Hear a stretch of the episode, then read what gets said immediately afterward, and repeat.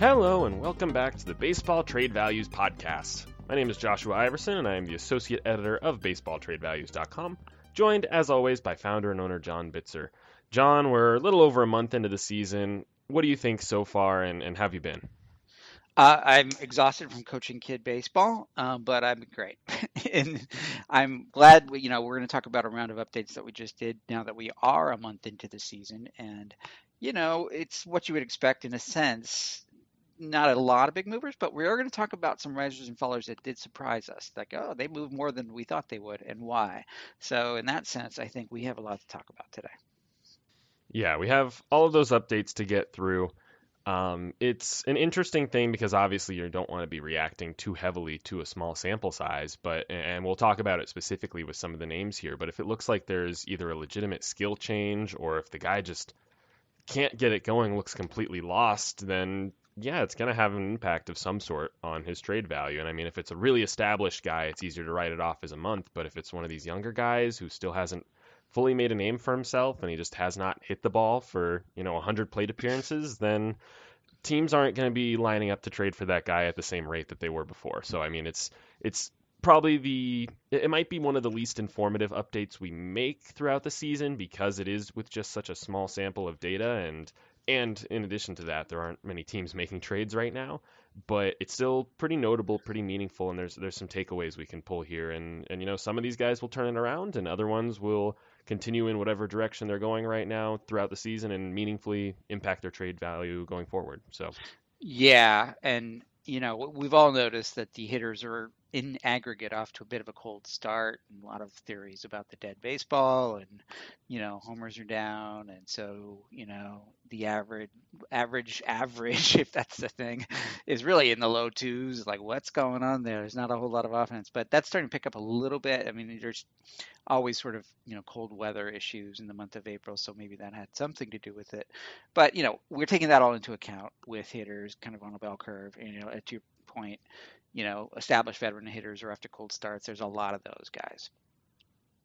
Yeah, I, and I, I think we should mention at the at the gate here that one of our inputs uh, for for our values for our model is expected weighted on base average, uh, mm-hmm. uh, xwOBA, and I believe, and correct me if I'm wrong, wrong, John. They they might have done this, updated this recently, but I believe the last time I checked, that is still calibrated to the 2021 offensive environment.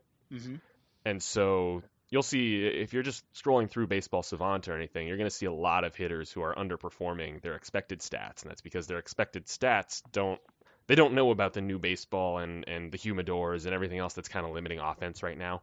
Right. So I would say that there could be just a little bit more variance involved in uh, in our values, and, and obviously that's not the it's not the entirety of the basis of our models. There are plenty of other inputs here that that work together and try to create a, a centralized number. Uh, but it is one of our inputs, and it might be a little bit more off than usual. So uh, expect a slightly larger amount of variance. I would say a slightly more larger margin of error this time around. Yeah, and the next update we do, that's should normalize a little bit more with a larger sample size. So, uh, and and to, to be fair, if you look at it from a sort of longer term standpoint, it doesn't change that much. The average xwOBA is typically around 313. It varies from year to year, but like even if it's up a little bit relative to 2021, it'll probably normalize pretty close to that in the end. Yeah, for sure.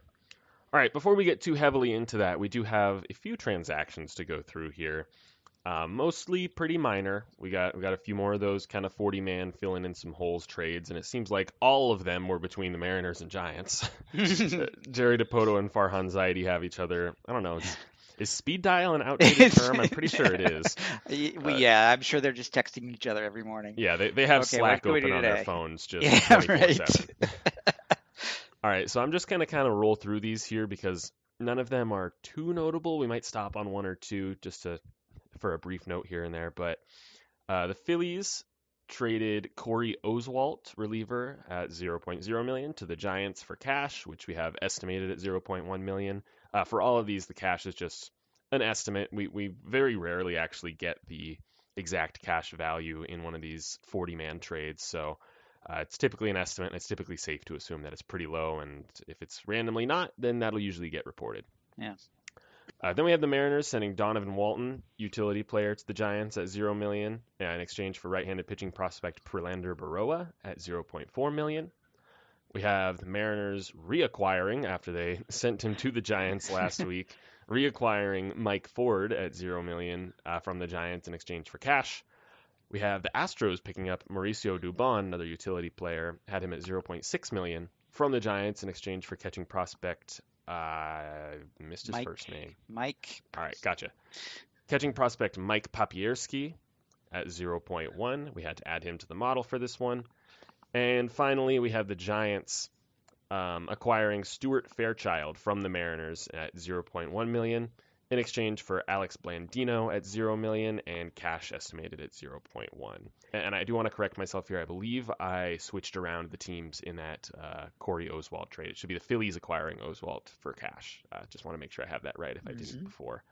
Uh, So yeah, do you have any takeaways from from these Do handful you think? of Do you, do you think it's the same amount of cash going from Seattle to San Francisco back? Wouldn't that be like great if it's like, oh, just here's the one dollar bill. No, here's the one dollar bill. No, here's the one dollar bill. I like to imagine it as as like a either either they're keeping the cash in somebody's Venmo account or something, so they can just send it back and forth real easy, or maybe they're like canceling the check every time or, or whatever it is. Yeah. Uh, Yeah, I mean, and, and to be to be fair, I think I, if, correct me if I'm wrong, but I think just from the league rule standpoint, there has to be something going back in each trade. So it can't just it can't be zero, it can't be nothing, right? So if, even if it's just a dollar, you know, it, that that will at least consummate the trade. So officially in the books, it could very well just be a dollar going back and forth. yeah, there's there's the floor and the ceiling on how much how much money can be changing hands. You can't like actually be paying a team a, a, a substantial amount to add a player, and that's something that we see, whether it's joking or, or just not necessarily knowing how the system works. Um, that's something we see occasionally pop up in the simulator. Either either it goes through and gets posted on the trade board somehow, or somebody's doing it on Twitter or whatever, where they're like, "Oh, well, we'll trade." This this uh, let's trade Alec Bohm and twenty million dollars to the Athletics for Frankie Montas, and it's like Yeah. that's that that's not how that works. you can't you can't just straight up buy players Right. at that level. There's there's it's and, and that's why you usually see the whole player to be named later or cash considerations wordage for some of these. And I, I I would be lying if I told you I knew the exact specifics, the exact minutia of how much cash can be traded and when and, and that kind of thing. Uh, but but that's that's largely why that these are, are low value cash trades. It's more of a it's more of a roster Yeah. situation than anything else. It's shuffling guys around that hey we we cut him loose and we don't need him anymore and you guys want him take him and, and give us you know a few thousand bucks or whatever or, or in some case a dollar. Yeah, I think the Dubon one is is just slightly interesting because he had some value not too long ago. You know, when when the, the Giants first acquired him and he started playing, he, he had a good start with them. And so at one point his his value, given his years of control at that time, was in the you know 12, 13, 14, 15 somewhere in there. I can't remember, but you know, not not cheap. And but steadily. Um, he hasn't been performing. He hasn't been, as a result, hasn't been getting as much playing time. The Giants seem to be souring on him. So, uh, and they seem to be shuffling around utility players. Okay, well, Dubon's not hitting for us. Let's try this Fairchild guy. Or Bandino wasn't working. Let's try Fair. You know, they're trying to sort of shuffle through that that 26 man. It seems like uh, Dubon, I guess, uh, just wasn't cutting for him anymore because, I mean, they gave him up for a guy who looks like, you know, frankly, org filler and this. Uh, Papierski doesn't seem to be on any prospect list, Doesn't seem to be much of a hitter. So you know that must mean they just wanted to make the transaction for roster reasons. Yeah, and and Dubon used to be not a top top prospect, but he was a prospect of note. He was acquired in the uh, Drew Pomeranz deal from the Brewers a few years back. Mhm. Um, and and I think that kind of it's another example that speaks to the growth that we've made and that our, our model has made that he is down at 0.6 when at, at one point he might st- at one point in our model's history back near the beginning he might have still be holding on to too much of his prospect value right now and he Mhm. might might be in the ones twos threes something like that and, and this would look a lot stranger than it does and, and make a lot less sense than it actually does Mhm. um, and then on the Astros end of it uh, they have they signed Niko Goodrum this offseason to be kind of their bench utility guy, uh, one of their bench utility guys, I guess. They still have Aledmys Diaz around as well, uh, but Goodrum has been kind of terrible, and Dubon could fill that role for them if if there's an injury or if they decide to cut cut loose, uh, cut ties with uh, with Goodrum and yeah, so so he's he's just depth. He's nothing to get too crazy about, and you know it's always a little bit. You're always going to raise your eyebrows a little bit when a team like the Astros acquires a guy like this, a guy who's still fairly young, still might have something in the tank, uh, but it, it's most likely depth and, and maybe insurance in case Goodrum continues down this way. Yep. So Josh, there is one other let's call it a half trade to to talk about, which is um, way back in the beginning of the winter, um, the Rays traded reliever Louis Head to the Marlins for what was reported at time at that time to be a, a PTBNL. Um, we found out this week, a couple days ago, that that PTBNL was uh, a right-handed pitcher named Josh Roberson, going back to the Rays. At the time that that trade was announced, I mean, we had Louis Head at 2.1. Like, you know, I know he was sort of a, you know, further down on the depth chart reliever, but he was pretty good. His numbers, especially his his advanced metrics, looked looked you know very good. So you know he wasn't nothing. So I thought, okay, well if they're only giving him away for a PTBNL, that's probably you know a little bit off. But it turns out Roberson is you know, a little bit of a decent prospect. We have his value at 1.5. So 2.1 for when what the completion of this trade now looks like is 1.5, a little bit off with 0.6, but it's a lot closer than your typical 0.1, 0.2 uh, BT bid. So, so in other words, we were pretty close on head to have a little bit of value because Roberson came back with some value as well. So that one worked out pretty well.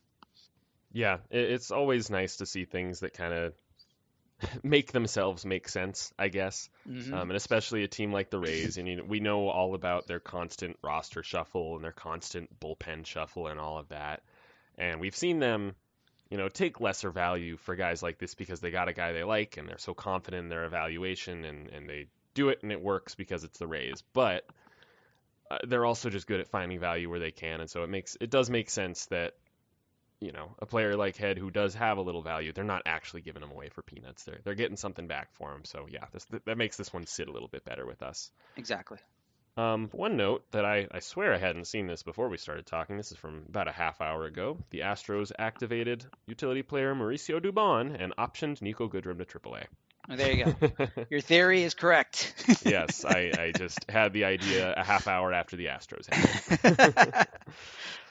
All right, so that's it for transactions this week. I do believe, um, I don't believe there were any super incredibly significant um, injuries as far as trade values would go.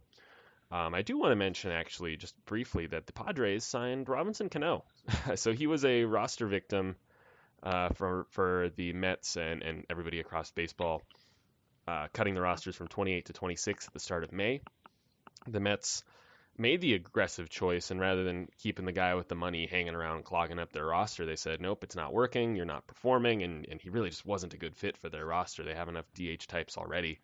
Uh, so they cut him loose, and the Padres, once he cleared waivers, once it was confirmed that the Mets would be on the hook for the entirety of that contract, they decided to take a flyer on him. They added him straight to the big league roster, and he's going to be some left-handed hitting depth for them, and, and they need some offense. So that's a, a, an interesting one. There's been a whole lot going on uh, the last or this season, I guess I should say. There's been a whole lot going on with regards to that uh, infamous Mets, Mariners, Cano, Diaz Kelenic trade. And I mean, we just had uh, Justin Dunn was a part of that trade. We just had him sent to the Reds over the offseason in exchange for Winker and Suarez in that deal. Uh, we've had Kelenic, who was just optioned down to AAA because he's been struggling again to start the year. Cano just cut loose, and, and suddenly, I don't. Uh, there's a lot of a lot of the pundits are, are saying that oh now it's a win for the Mets. They knew all along, or, or whatever that it's worked out so well for them. It's been perfect. I would absolutely not go that far. right. Um, at the time, first first of all, at the time of the trade you had no idea that a that Kelenic was going to have these early struggles, but b you had no idea that Steve Cohen was going to buy the Mets, mm-hmm. and so that it, it, Steve Cohen's Mets can cut Robinson Cano loose without really thinking too hard about it, you know, without without worrying about how that money will just kind of hamstring the roster going forward, the, the salary going forward. Mm-hmm. mm-hmm. But you didn't Brodie Van Wagenen didn't know Steve Cohen was around. at, at, the time of the trade, so you can't really factor that into the trade itself. Plus, it's still so early in Jarred Kelenic's career. He he still has plenty of time to turn this around. We still have him at pretty significant trade value, despite his struggles and despite the option. Um, and and I mean Edwin Diaz, as great as he's been, he's still just a reliever, and so he's kind of he's got a pretty hard cap on how valuable he can be. Mm-hmm. And so I mean it, it it's fair to say that it hasn't shaked out the way that anybody expected it to, uh, but it's still far too early to call it a win or a loss Absol- for anyone. Absolutely, and uh, you know I think you know, we knew Cano was going to be a sunk cost given his age and signs of decline and so on.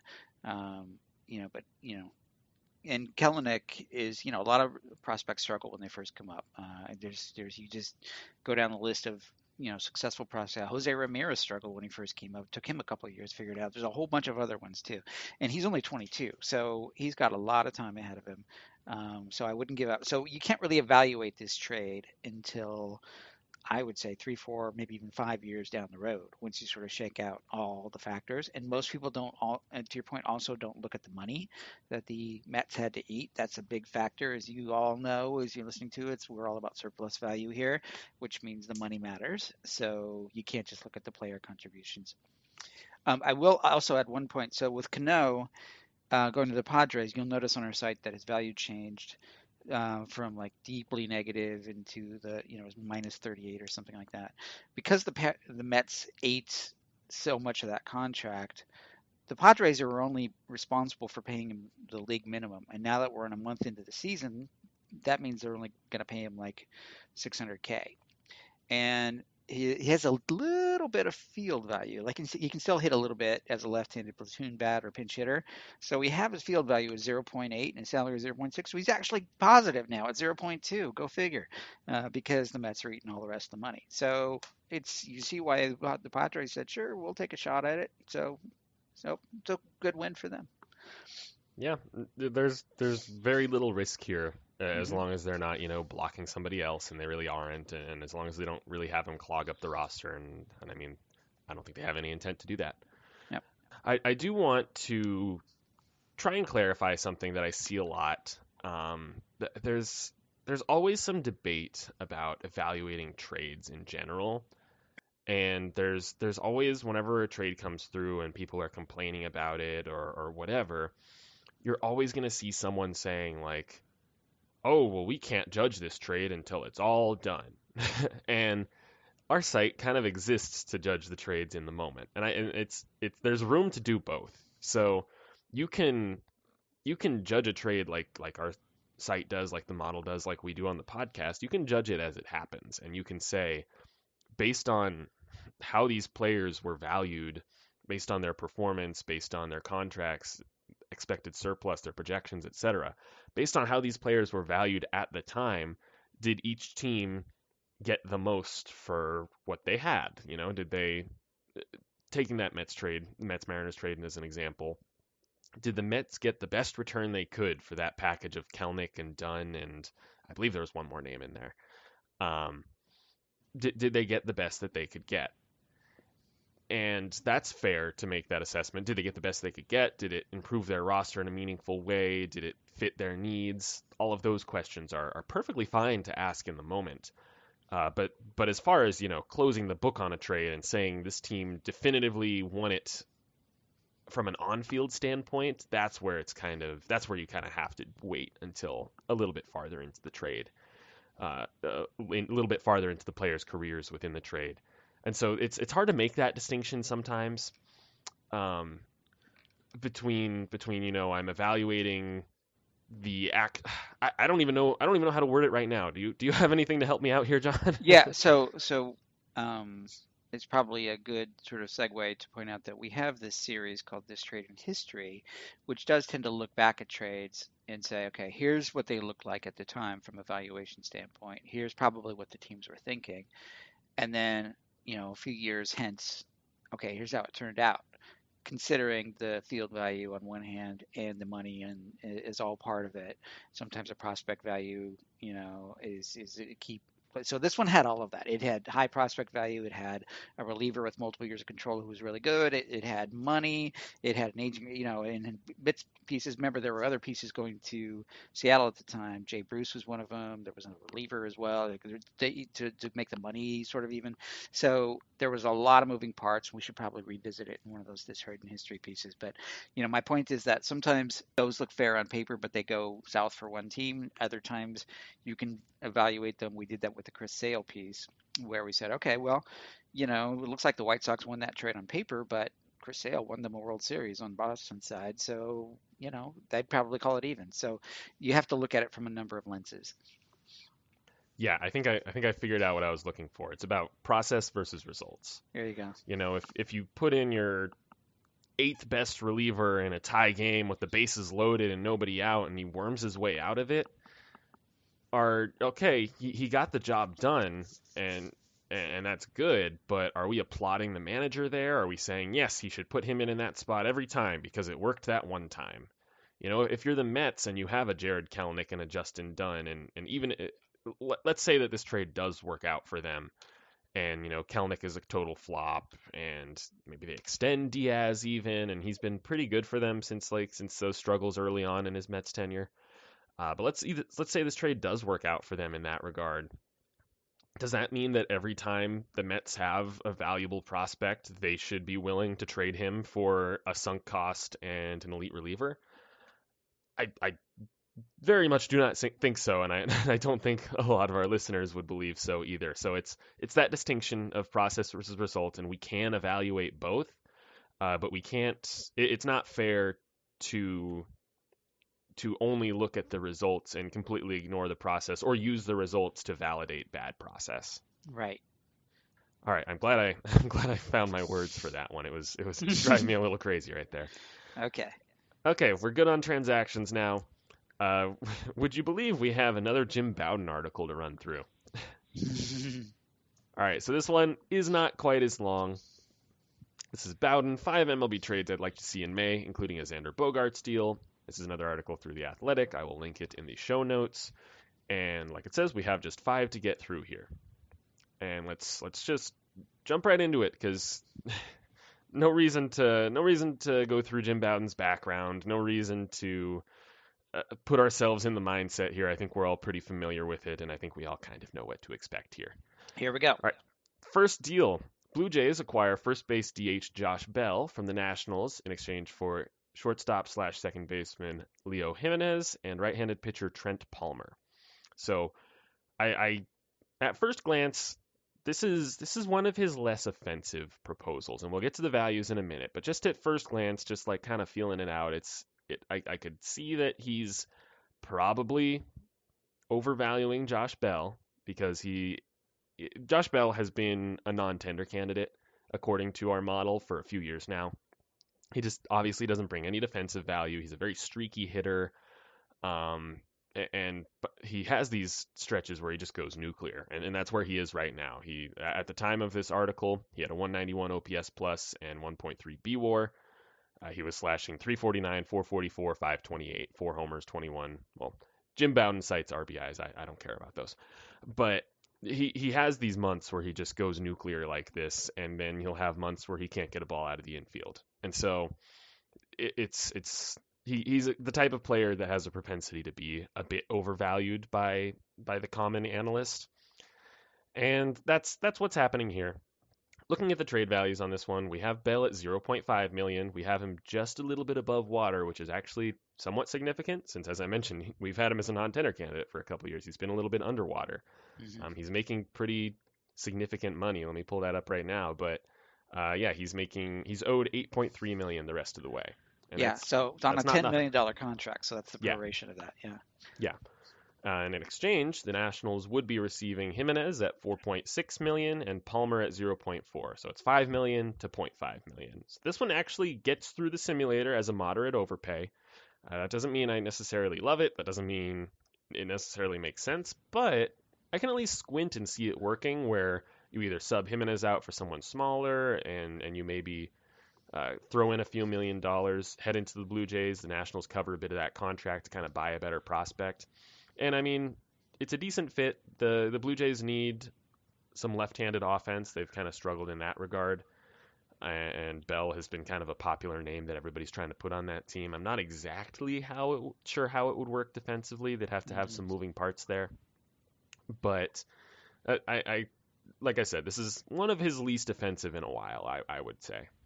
Yeah, you know, to his credit, you know, we've seen like last summer at the trade deadline, Nelson Cruz was traded from the Twins to the Rays for two pitching prospects, one of whom has turned out so far pretty well. So, and that was in, you know, Cruz was making a decent amount of money at the time as well. Obviously, a big hitter, and he's DH type only. So, so I think there's some similarities. You could say, okay, well, at the deadline, sometimes sometimes things get crazy, but I also want to remind people. He said uh, the the article Bowden uh, wrote was trades I'd like to see in May. So he's not talking about deadline. He's talking about May. So we have to go with the values as they are now, uh, with Bell earning a significant amount of money. And so, you know, this one's a little bit off, but you know, like our our simulator says, it's not that crazy. Um, to your point about defensively, I think Bell would have to be a DH. Well, I mean, maybe play. Question is, who's the worst first baseman defensively, Bell or Guerrero? Um, but you know, I would take Guerrero in that because Bell has not been good defensively at all in his career. So he'd probably be the DH. But then that, you know, I know they've been sort of circling through DHs in Toronto. Um, a lot of people think T- Teoscar Hernandez should be a DH, but he's improved a little bit in the field. So I don't. They've got some similar types guy type of guys who are big hitters but not so good defensively. So maybe they just sort of trade off. I'm not totally sure either. I think your left-handed point though is probably the main reason for doing so. Anyway, it's not the craziest trade in the world. Yeah, Alejandro Kirk, another name in that mix. There you go. Should yeah. see some DH time probably. Yeah. Um, you mentioned the Nelson Cruz trade. I want to take a second. Sorry to interrupt this, but I want to take a second to take a quick sidebar here, quick tangent. Um, that Nelson Cruz trade was Joe Ryan and Drew Strotman to the Twins, and, and as you mentioned, Joe Ryan has been excellent so far for the Twins, and it was Cruz and a relief prospect to the Rays. And so that relief prospect just made his major league debut this week and I wanted to correct our pronunciation from the trade deadline on him because his last name is pronounced Fauché. It's Calvin Fauché, I believe. Mm-hmm. Um, and it's pronounced it's spelled Faucher, and I'm pretty sure that's what we said, but it's pronounced Fauché. Mm-hmm. So he joins Colin Poche in that bullpen, and and I saw a tweet suggesting the Rays trade for Garrett Crochet. There so, you go. um, and, and, one more quick pronunciation note that I meant to hit on either an episode episode or two ago. The infield prospect traded to, I guess not a prospect anymore, but the young infielder traded to the Rays in the Austin Meadows deal. Uh, Paredes, mm-hmm. his first name is pronounced Isak. Okay. It's not Isaac Paredes, Isaac Paredes. So, okay. couple couple corrections I, I wanted to issue. Good to know. All right. So we've moved on past the Josh Bell trade. We we're kind of okay. We see where he's coming from on that one, and we're about to take a step back. Uh, this one has the Rays acquiring right-handed pitcher Frankie Montas from the A's in exchange for right-handed pitcher Cole Wilcox and second baseman slash outfielder Vidal Brujan. And once again, you know, the fit isn't the worst. We've talked about Frankie Montas. We've talked about Frankie Montas to the Rays a lot. Uh, it makes sense, and he's obviously the best available pitcher on the market. You know, we can we can argue all day about whether Luis Castillo is available, and he's had his own kind of rough start to the season. Uh, but he's Frankie Montas is the best clearly available starting pitcher on the market, even if he's had a couple rocky starts uh, so far in the early goings this season. And Brujan is clearly expendable for the Rays, and he's a guy that everybody tries to trade from them. All right, I get it. I mean, we can also debate whether he works for the A's or not. Uh, but the values on this one just just aren't there, and, and Bowden has been v- consistently very low on Frankie Montas in every proposal he's had for him. It's it's we, we can talk about what why that is, whether it's that he's not placing enough value on the second year of control, whether he's dinging Montas too much for the PED suspension and, and some of the injury history, some of the inconsistency that, that seems like it's all in the rearview mirror. Um, but let's just go through the values and then I'll, I'll get your take on what's happening here and, and mm-hmm. all of that. Uh, Montas at 37.8 headed to the Rays. Brujan 18.4, Wilcox 4.9 headed to the A's, so 23.3 total to the A's. So this one just is not accepted. Uh, there's a gap here of 14.5 million, which is like a little less than a third of Montas's value. yeah. Uh, so there, there's a very clear gap here. It, it, also seems like one of those situations where, you know, Wilcox was a bigger prospect before than he is now. Uh, some reason, uh, I think, I think uh, Bowden's way off base on this one. In his little blurb, he describes Wilcox as one of the headliners in the trade that sent Blake, Blake Snell to San Diego. Um, if I remember correctly, that trade was very, very clearly headlined by Luis Patino, and mm-hmm. nobody else in the deal, even at the time, really came close on value. Right. Um, so I'm not quite sure where he's getting that one from, uh, but I think it, it, to me, it looks like a case of him overvaluing Wilcox for some reason, and very clearly, once again, undervaluing Montas. So the big issue I have with this one is that he cites Wilcox's 2022 numbers um, only if you look at the comment section, and I piped in as well. He uh, Wilcox has been out with Tommy John surgery. Those were his 2021 numbers. So Jim is not doing his homework, and it pains me to say this, but Jim does, typically does not do his homework. He misspelled the guy's name last month, and he's often wrong. And he's wrong again. He's citing facts that aren't there. So uh, Wilcox has been out. Uh, so that injury also sort of like played into his value a little bit as you know why he's now when he gets back from his injury we'll see. Okay. And and you know what? The A's have a history of trading for guys with TJS and they just did it recently. So that wouldn't scare them off necessarily um, but the values are still way off. Meanwhile Brujan um, you know, was recently called up at Tampa Bay. He's played in five games, still not hitting at the major league level. Uh, he's doing fine at AAA, but he can't quite find his groove yet at the at the major league level. That hasn't been enough of a small sample size to ding him too much yet, but it is in the back of people's minds. It's not certainly certainly not helping. So there does need to be another piece here. And I will say Montas's value was sort of consistently sort of validated, but like it, it didn't it didn't really go down. It was like at 39, and now it's at 37.8 in our latest round. So, you know, I, I think that's that's important to note because uh, it's not like we were off. Um, so the A's are holding out, I think, for a better deal. This is one of them. Yep, definitely. And looking back at that Snell trade, I, w- I was right. It's Patino at 43.6 at the time. Mm-hmm. Uh, second in that trade, big jump down to catcher Blake Hunt at 7.8. Mm-hmm. Then you get Wilcox, who was at 5.4, but even the fourth name in this, Francisco Mejia, at 3.6, is definitely a more notable name. Um, and, and, I think somebody like Bowden, who was probably still valuing Mejia as mm-hmm. highly as he was when he was originally traded to the Padres, um, at the time probably would have considered Mejia more of a headliner than Wilcox. So I that seems like some weird revisionist history mm-hmm. on on Jim's part. I I don't get it. Yeah, he has tendency to do that too. Like get stuck in time. Like, oh, he was mm-hmm. a really big prospect, yeah, in 2019. Yes, but not now, Jim. Exactly.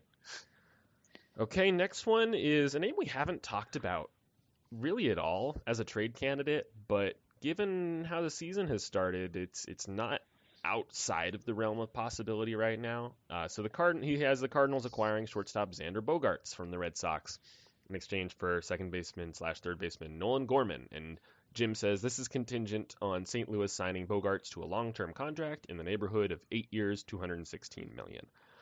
Um, you, you can, if you want to, John, you can go in a little bit on on that contract and what that might look like. But just at first glance, yeah, I mean, it seems inoffensive to me. I mean, Bogaerts is a very good hitter, and and maybe uh, I, I, don't know off the top of my head how old he is, uh, but maybe he's yeah he, he's going to be 30 uh, when he hits free agency or about to turn 30. So eight years, seven eight years is probably right in the neighborhood. And he's a good hitter, but not a good defensive shortstop at all. So he's definitely not going to command as much as some of the other guys we've seen sign. So if anything, that's maybe a little high at first glance, but mm-hmm. that, that that's not necessarily what we're here to really criticize. Um, the deal itself, Bogaerts for Gorman, isn't quite there. Uh, Bogaerts at 18.3, Gorman at 32.4. Again, not accepted. That's just too big of a gap. 14.1. I don't hate the line of thinking, and it's it's always. I, would be interested to get your take on whether you think um, whether you think some of that value gap is bridged by the idea that it's contingent on on an extension, or or if we're assuming that that extension is market value, so obviously doesn't add any surplus, and so we can't Right. really uh, we can't really give them any any extra credit for that. Yeah, exactly. So I it did not crunch the numbers for this one. I'm sorry. I just didn't care, you know, because I don't. I'm just gonna go off top of my head here. Sorry. Um, I don't see that being, you know, a sort sort of a team friendly extension, uh, given Bogaerts' age and the way these things typically work. Is once you get in your 30s, you start your decline. You know, and and he's not a great defensive shortstop to begin with, which means you got to factor him moving to a less defensive value position, probably second, which dings his value some more. So, you know, he's not going to get, there's not going to be surplus on that. And so it should not be contingent. Now, from a field value only standpoint, just set aside the money. Yeah, more years of control would be interesting to the Cardinals. But there's not going to, I don't think there's, you know, I, I could crunch numbers, but I don't think that's going to matter. so I still think there would be a gap there. Um, you know, because, and also, historically, when you extend a guy this close to his his opportunity to hit the market, you know, in this case, he can opt out and be a free agent. Um, they're typically getting market value. You know, um, even the Mookie Betts extension, and the Frank Francisco Lindor extension, those were market value. Like a lot of people think, oh, they're going to get sort of extra value out of that because they have him under control. Now he's in their under the roof, and that gives them a slight advantage. It it's it. There's no evidence whatsoever in history because the guy, the player knows he can hit free agency and get market value, and that's what he's holding out for. And if he and, and he's thinking, okay, well, if you give me market value, I'll stay, but if you don't, I'll go. And so I think you know, Bogaerts is in the same position. He's close enough to opting out to hit free agency that he would say, okay, it would be market value only. So he can't. So he he has a voice in this, right? You can't just look at it from the Red Sox and Cardinals front office point of view because when Bowden says contingent on them signing him, well, he's got to sign it himself. So he has to agree to that. And he's not going to agree to that unless it's at least market value because he's so close. So my point is, even if you look at it from that standpoint, there's not going to be any surplus, which means there's still going to be a gap in this trade value. Yeah. And even just looking at it from a fit perspective, I mean, yeah, we, we've seen the Red Sox really slumping out of the gate here. Uh, we there was a report that he they absolutely lowballed Bogaerts on Mhm. an extension offer. Uh, they obviously just signed Trevor Story, and he's playing second baseman for, second base right now for them. But he's very clearly a superior defender to Bogaerts, and so they have an option here. If Bogaerts does walk, you just slide Story back to shortstop, and, and there you go. He's you're set there for a few years at least. And then on Cardinals' end of things, they just optioned Paul DeJong to AAA. He's been really struggling. Edmundo Sosa doesn't really look like a starter either. Right now, they're they're starting Brendan Donovan at shortstop, who I'm pretty sure was more of a corner infield coming up through the minors, corner infielder. Um, so that's something. And so you could say, okay, maybe, yeah. And I don't think it's I don't think it's too out of line to say if this continues, the Red Sox could consider consider trading Bogaerts, and I don't think it's too out of line to say the Cardinals need a shortstop. But with the premium the Cardinals have placed on defense, they they have arguably the best defensive team in baseball right now. Just just superlative defenders at every position. Are they really going to take a glove like Bogaerts as their shortstop? And I mean, I know it's just a couple months, but it just doesn't fit their team philosophy. It doesn't seem like. And I mean, Yeah. you could you could also argue that the rest of the defense is good enough to make up for that.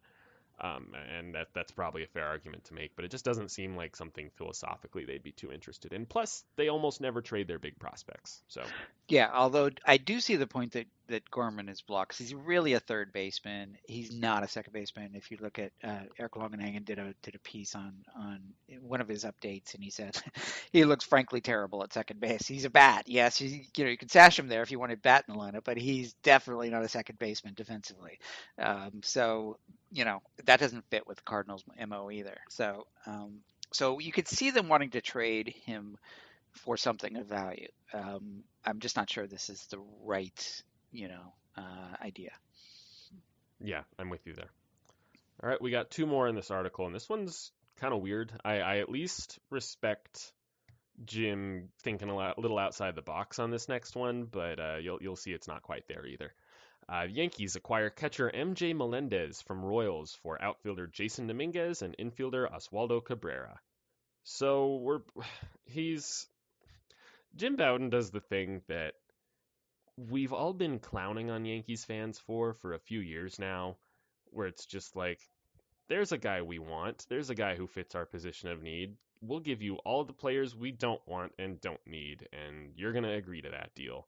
And, this isn't quite as offensive as the whole Clint Frazier and Miguel Andujar for Mike Trout type stuff that was going a couple years back. But it's along the same lines where it just seems so short sighted and, and like it, he doesn't consider Kansas City's plans really at all here. Um, in a couple of different ways, and it's just okay, Jasson Dominguez, yeah, he's got a big name. He's so valuable, but he's kind of off to a slow start to the year, and he kind of wasn't that great last year either. So maybe the Yankees can trade him for, for something good. And Oswaldo Cabrera, yeah, he's so valuable. He's a good good middle infielder. He's versatile, everything. Yeah, but the Yankees have a few guys ahead of him, so they should they should probably trade like that kind of thing. Like these guys are both very superfluous to the Yankees. Uh, yeah. But they think that the and, and it's not always like we were just talking about Nolan Gorman being superfluous to a team doesn't mean you have no value, not at all. Mm-hmm. But it's a combination of like a willingness only to trade spare parts, it seems. Yeah, and, exactly. And also to overvalue those spare parts in the process. Yeah. And that's pretty consistent. Um, so I'm going to quickly go through the values. Melendez at 37 would go to the Yankees. Cabrera at 7.6, Dominguez at 13.6, so 21.2 total would go to the Royals. Obviously, a big gap there still, not accepted. And even if it were accepted, I just don't think it makes any sense for Kansas City. They've they're clearly they're clearly showing that they want to speed up their competitive window, right? They want to accelerate it. They don't. I think they think they're better than they are at the big league level right now. And so, if that's the case, I don't think they want to be trading one of their top prospects who's knocking on the door of the major leagues. I believe he made his debut this season mm-hmm. already. I don't think they want to be trading him for a complete project in Jasson Dominguez, e- even if the values lined up. Plus, the argument that Jim makes here is that Melendez is blocked at catcher behind Salvador Perez because Perez is under team control through 2026.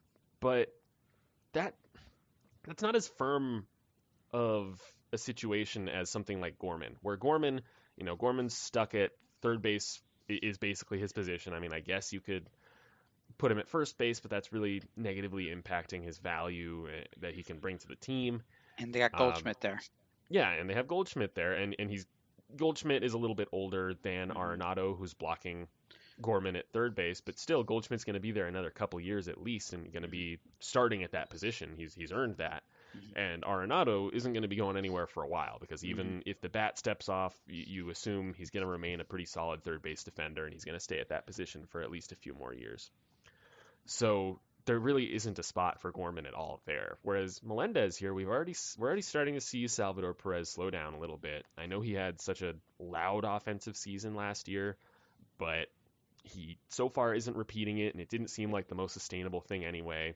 He's 32 and he has so much mileage on him, on his knees especially, with just how many games he's caught in his career, how consistently he's been either in the lineup or behind the plate and his defense has taken a pretty significant downturn. So it, it doesn't seem like, I mean, the Royals have done weird things, but it shouldn't be in their plans to have him as their primary, their only catcher for the next three or four years into his age 35, 36 season. That yeah. that's not ideal.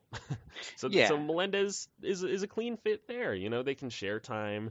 Melendez has already been trying out some other positions, and I, I haven't quite seen the the feedback on those, how that stuff has gone. But you know, he's at least trying some versatility there, and Perez can DH. Perez can move to first base at some point. They can they can make this work at, at catcher. At catcher, you can make timeshares like this work a lot easier than other positions because you're already looking at what a 70-30 split for even you know superstars get 70 75 80% of the starts mm-hmm. max behind home plate so I, I've been rambling a lot, but it, it just there's there's a lack of really a lack of respect for Kansas City's plans and their philosophies in, in this deal. Yeah. So eh, Carlos Santana is in his last year, and he looks like he's in his last year, to be honest. So it's conceivable that you could move Salvador Perez to DH and have Melendez slot in as your regular catcher going forward. Um, you know, it's a small sample size for Melendez so far, but he is uh, he has a 99 WRC plus in this environment with a 348 on base percentage, so it's not not bad. You know, um, you know, off to an okay start. Um, and you know, he's obviously a younger guy. He's only 23, so you can see, you know, he's got some life in him for a while as as a future catcher. But I want to talk about the Yankees uh, here for a second in this deal. First of all, Oswaldo Cabrera uh, is not one of their top prospects. He's sort of a mid middling prospect, mid tier prospect, but most of the evaluators that we follow kind of foresee him as a future utility guy. Like he's not an impact starter. His value is at 7.8 um, to reflect the fact that he's got some surplus value, but you know probably a utility guy. Uh, Jasson Dominguez is really kind of the more interesting name here because he's obviously been hugely hyped. And if you ask kind of the average Yankee fan on Twitter, would you know there was there was a whole tweet going around, would you trade Dominguez and Volpe for um, Soto? And a lot of Yankee fans said no, which is ridiculous.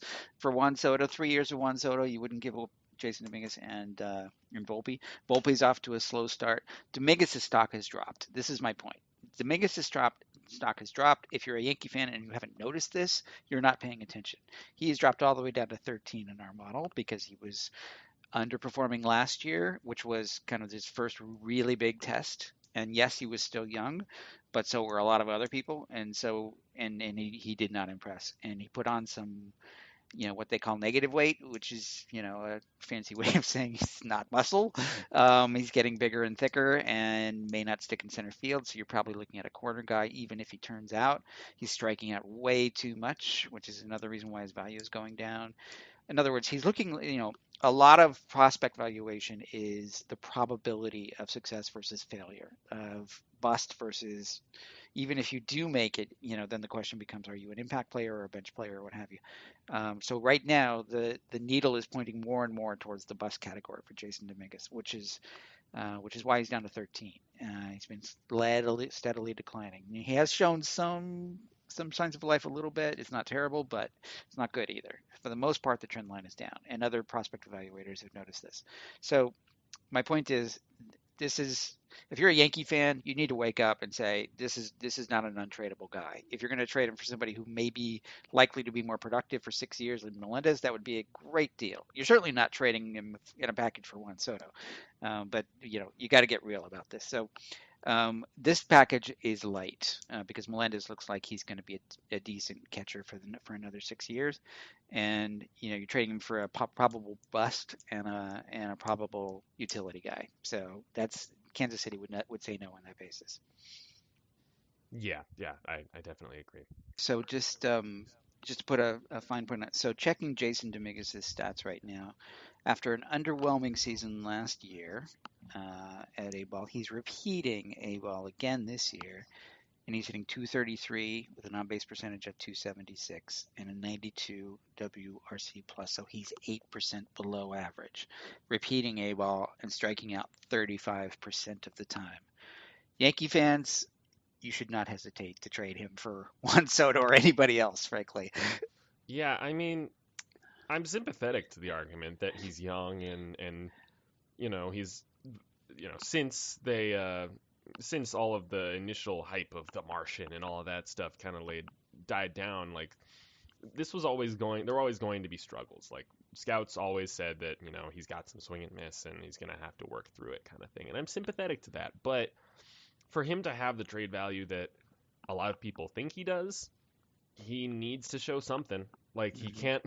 He this ain't can't it. just keep doing this. Yeah, he's got to show flashes of something. He's got to make some sort of improvement somewhere because right now it's it's it's nothing nowhere the uh, yeah it's funny actually the uh, I, am not a basketball guy uh, really but I, I, think this is a, a, very fitting little blurb here the prospects tldr on Jasson dominguez's fangraphs page mm-hmm. describes mm-hmm. him as the zion williamson of baseball mm-hmm. and I, I, I believe that's again, not not a huge basketball guy, but I'm pretty sure that's uh, that's pretty apt. So good and, on. I'm assuming Eric Longenhagen wrote that. yeah, and and that's that's old. So anyway, when you repeat the level and you're a year older, and you're a hyped prospect, you should see that WRC plus go through the roof. Instead, it's going down, down, and you're striking out more than you did last year. This is not good, folks. And it's not a tiny sample. It's 123 plate appearances. Yeah, it's right. It's it's almost halfway to his his or it's more than halfway, excuse me, to his uh, 2021 total at that level. So yeah, yeah, yeah. Until I mean, you mentioned, you said um, a, a little earlier that you know Yankees fans, Jasson Dominguez shouldn't be untradeable. I would counter that maybe he is untradeable in a different way. he's he's the type of upside that a team like the Yankees might not want to give up on, uh-huh. but also a type of floor that another team might not want to give up significant players to risk. Yeah, Does right. that make sense? Which Yeah. is why his value is down to 13 because he's sort of like, okay, there's upside, but oh, there's so much risk. So they've they've canceled each other out in a sense. Yeah, it's the type of uh, it's the type of thing where he might have larger. I mean, he does have, I, I should say, larger error bars on either side of that value than a lot of prospects. Where there might be teams or evaluators that see him as a 30, and there might be teams or evaluators that see that value down at like four or five, and that makes a deal Yeah. really difficult to come by. Right. All right, we have one last trade in this one, and this one surprised me a bit. Let, let, us get into it and then we can talk about it. Uh, Marlins acquire center fielder Bryan Reynolds from Pirates for outfielder Jesus Sanchez, right-handed pitcher Eury Perez, and shortstop Jose Salas. So, out the gate here, Eury Perez is a name that everybody needs to know. He is really skyrocketing right now. He's a really impressive pitching prospect. Um, he's he's 19 years old, like just turned 19, and he's he's just been dominating. He misses bats like crazy. He he has a chance to make the big leagues this season and, and kind of be on that Jose Fernandez fast track. Um, and just be really impressive. I don't want to I don't want to get too far ahead of myself. Um, right now on on uh, Fangraphs, he's a 50 future value. So we're we're not talking just like absolute next big thing, massive guy, but he's he's a guy to watch for sure. And so he, this isn't just the typical Bryan Reynolds for three middling prospects deal that we've seen from Jim a lot of the time. Like Perez is a big name. Jesus Sanchez has had kind of an inconsistent start to the year. Uh, he he was really hot for a while. He's cooled off more recently uh, at the big league level, but he's also a former. He was a he was consistently a top prospect. He was a top prospect with the Rays, and then he was traded to the Marlins and re- like retained that prospect status, which you don't sometimes you don't see. Um, but he's a, a big league ready outfielder. And then I don't actually know much about Salas, so let me pull him up. Uh, great. I just clicked on Fernando Salas's name. That's not the right guy. Yeah. uh, Salas, a 19 year old infielder, 45 future value. Uh, looks like there's not a lot of power there, but some speed, um, uh, some hit tool maybe. But yeah, uh, so this isn't as poor of a package as we've seen before, I, and I think that's uh, that's that's worth noting. That's worth giving uh, Jim some credit for this. Uh, in it's addition to that. Yeah. yeah, yeah. In addition to that, Reynolds is off to a bit of a slower start to the season. Mhm. Um, and so that actually has brought his value down just a little bit in our most recent round of updates. Uh, this still isn't quite there, though. Uh, So the Marlins get Reynolds at 72.3. The Pirates would get Sanchez at 22.6, Eury Perez at 24.6, and Salas at 9.6, so 56.8 total. So this one actually does get through the model as a moderate uh, underpay by the Pirates, uh, but you'd think you'd think that Reynolds isn't going for for much below his value. You think if anything, there's going to be a bidding war for him because so many teams seem like they're interested, and there just are so few um, really standout center fielders available right now. So Yeah. So the the downside of Eury Perez, let's start there, is he is a teenager still, and pitching prospects have the highest bust risk of anybody, right? Because there's so many things that could go wrong. They could, you know, lose lose command. They could lose, you know, um, they could get injured and have Tommy John and never be the same again. They could have shoulder injuries, all kinds of injuries that could happen, especially when you're younger. There's, uh, you know, Sixto Sanchez was the big prize in the Realmuto trade, and he may never pitch again. Um, so there's just words of warning there. Um, so be careful with Eury Perez, which is why his, even as impressive as he looks, why he's not higher uh, in value because he's still kind of green and he's still young, and there's still a lot of risk to counter the high upside. Uh, Sanchez is a bit spotty. You know, he's he's had you know he was remember he was traded for Nick Anderson, which is was a bit of a surprise. But the rate, you know, you have to sort of take that with a grain of salt. Doesn't mean they gave up on Sanchez. Just they really wanted Nick Anderson, and he was really great for them for a while. But Sanchez has started to figure it out to some degree, and and he's getting there. But he's also still has some risk. Um, and Salas looks like a future. He's at 9.6. Another one of these guys is probably a future utility guy. So it's not the worst package in the world, but my point is there's a lot of risk in it. And Reynolds, even though he's off to a, uh, a slowish start, um, he seems like a guy and with enough track record that he's going to um, command at least the price. He's, you know, he's he's uh, we have him at you know we have him at 72 now. So um, this is not quite there unless the Pirates say, "Wow, it just it reminds me a little bit of the Chase Petty for Sonny Gray situation. If they love Eury Perez so much and they value him higher than that because of that upside, then maybe I could see it working because uh, he's got such buzz." Um, and they ignore the risk. But the other thing about Pittsburgh is Pittsburgh has a great farm already. They're they're in the top three of farms. They've got so much quantity and quality already that trading one for three more quantity guys, even though one's potentially a star and the other one's potentially a regular and the other one is potentially a utility field. I'm not sure if they want that much. Like the the curious thing about them, if they were to trade Reynolds, and I'm not sure they will, is we really need like a guy who's guaranteed to be an impact player. And we, given Eury Perez's risk profile, he could very well turn into the next Sixto Sanchez and not be anything. So I think they would want something a little bit more certain in that. You know, a guy closer to the majors, a, a guy at AAA with a really high prospect rating to be like the number one sort of impact sort of player coming back. I think that's what other teams will offer for Reynolds, and in this, and, and that's not quite here in this package. Yeah, I'm with you there. It, it's just my takeaway here is that it's it's somewhat reassuring to see Jim moving in the right direction on this one. It is, yeah. With, with, how long he's spent not doing so with, with Frankie Montas. Yeah, I mean, at least he's not offering, you know, uh, Braxton Garrett and JJ Bleday in this package. You know, like the, that was exactly. the, uh, yeah, right. it's what he would have that done. Was the Ketel Marte package. Yeah, right? yeah, yeah, right. Before, yeah. Anyway, um, yeah. So he's getting blitzed a little bit. He's paying attention a little bit now. Yeah, I think overall on this one, uh, th- that's it for for his article there. Uh, those are his five trades, and I think overall on this one, I don't know, I'm giving him a C maybe. It's we're we're not bashing him as C, much as, as we would have. Yeah. Yeah. It's, yeah, yeah, a C plus, B minus somewhere in there. Yeah. Okay. Cool. Well, now we have our updates. Um, how do you want to handle this, John? I'm thinking maybe we can you can tackle the starting pitcher risers, then I'll do the hitter risers, then you can do the reliever risers, and then and then we can go into the fallers for all those positions. Does that, does that sound good to you? Sounds good to me. Uh, do the good news first, and then we'll get to the bad news. And okay. yeah, all right. So take all it right. away with the starting pitchers. So the first one that surprised me anyway is Paul Blackburn. Like, what's going on with Paul Black? And this guy has been DFA'd back end starter, spot starter, nothing basically for years. And all of a sudden he's off to like a really good start. Like I haven't looked at it close enough to to see what the heck he's doing. He doesn't have like a velocity uptick as far as I can. Maybe he does a little bit. I don't know, but I don't know what he's doing differently. But he's up. He basically went from zero to eight. Like he's actually. And I picked him up in my fantasy league, thinking, oh, maybe this is something that's sustainable. I don't know yet. It could just be a small sample blip.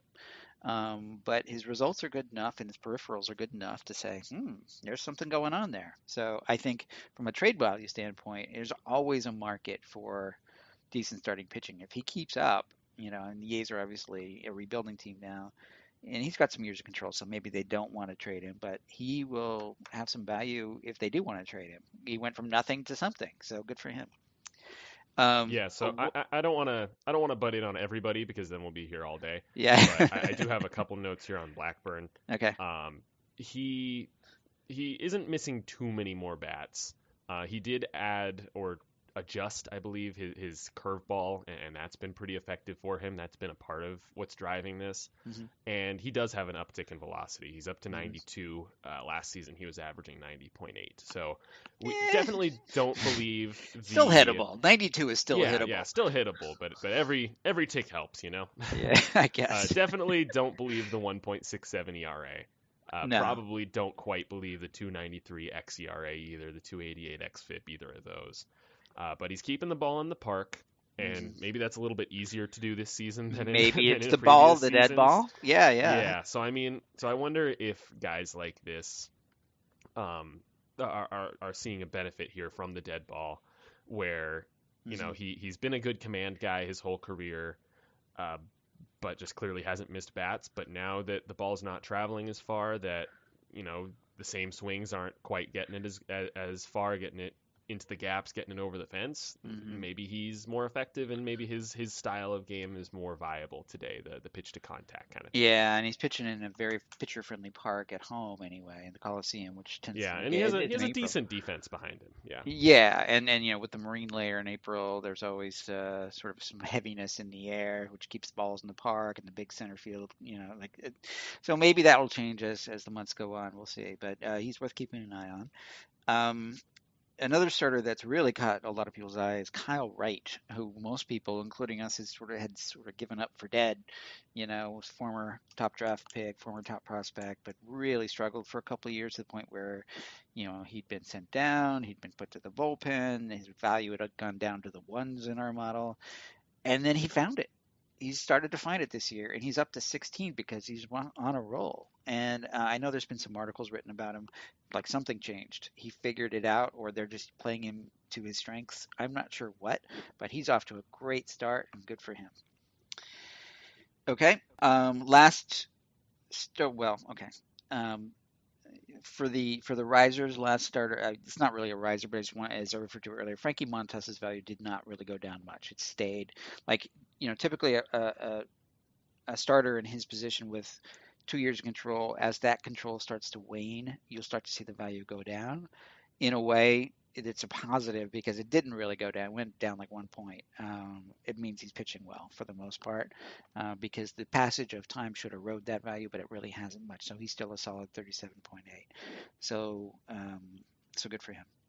Oh, and Merrill Kelly is the last one, so which is a bit of a surprise. I'm not sure this one is sustainable, and frankly, it hasn't gone up that much. It went from like three uh, to seven in, in our model because it's still kind of a small sample size. He does have a long track record of being kind of a middling sort of starter, not terrible, but not not certainly not an ace. But he's pitching really, really like a top rotation starter so far. Not sure what changed there. Um, so we're we're he's slowly creeping up, but again, you have sort of the passage of time issue there with him as well. So he's kind of going against that grain, and so that's why it didn't go up that much. But he's worth keeping an eye on. And that's it. Yeah. Yeah. All all good notes there. All right, my turn. On to the hitters now. Uh, let's start with one that is on is is now one of our like highest ranked hitters in the model, kind of out of nowhere. It's Dalton Varsho uh, with the Mhm. D-backs. He's up to 72.3. Uh, previously, he was at 47, so he already had some value, but now he's really just going up. And and I think the way John described it to me was that he's just hitting that sweet spot Mhm. of his value where you know he's young he's cheap he's still got some of that former top prospect value like propping him up a little bit and he's performing at the big league level he's got a 128 wrc plus he's he's been primarily a center fielder for the d-backs he's 25 starts or games I should say 25 games played at center nine games at catcher just a really interesting skill set that, that makes him pretty valuable some pretty good versatility there but he's been hitting well he's rated well defensively. He's kind of doing everything. He's got some speed, he's got some power, and, and he hasn't turned 26 yet. And he's very cheap. So, very fun player. I, I don't know if he has much more room to grow from here. I- Yeah. I don't anticipate him getting into the triple digits or anything like that, but it's it's nice for a guy that kind of fell off the prospect radar for just a little bit.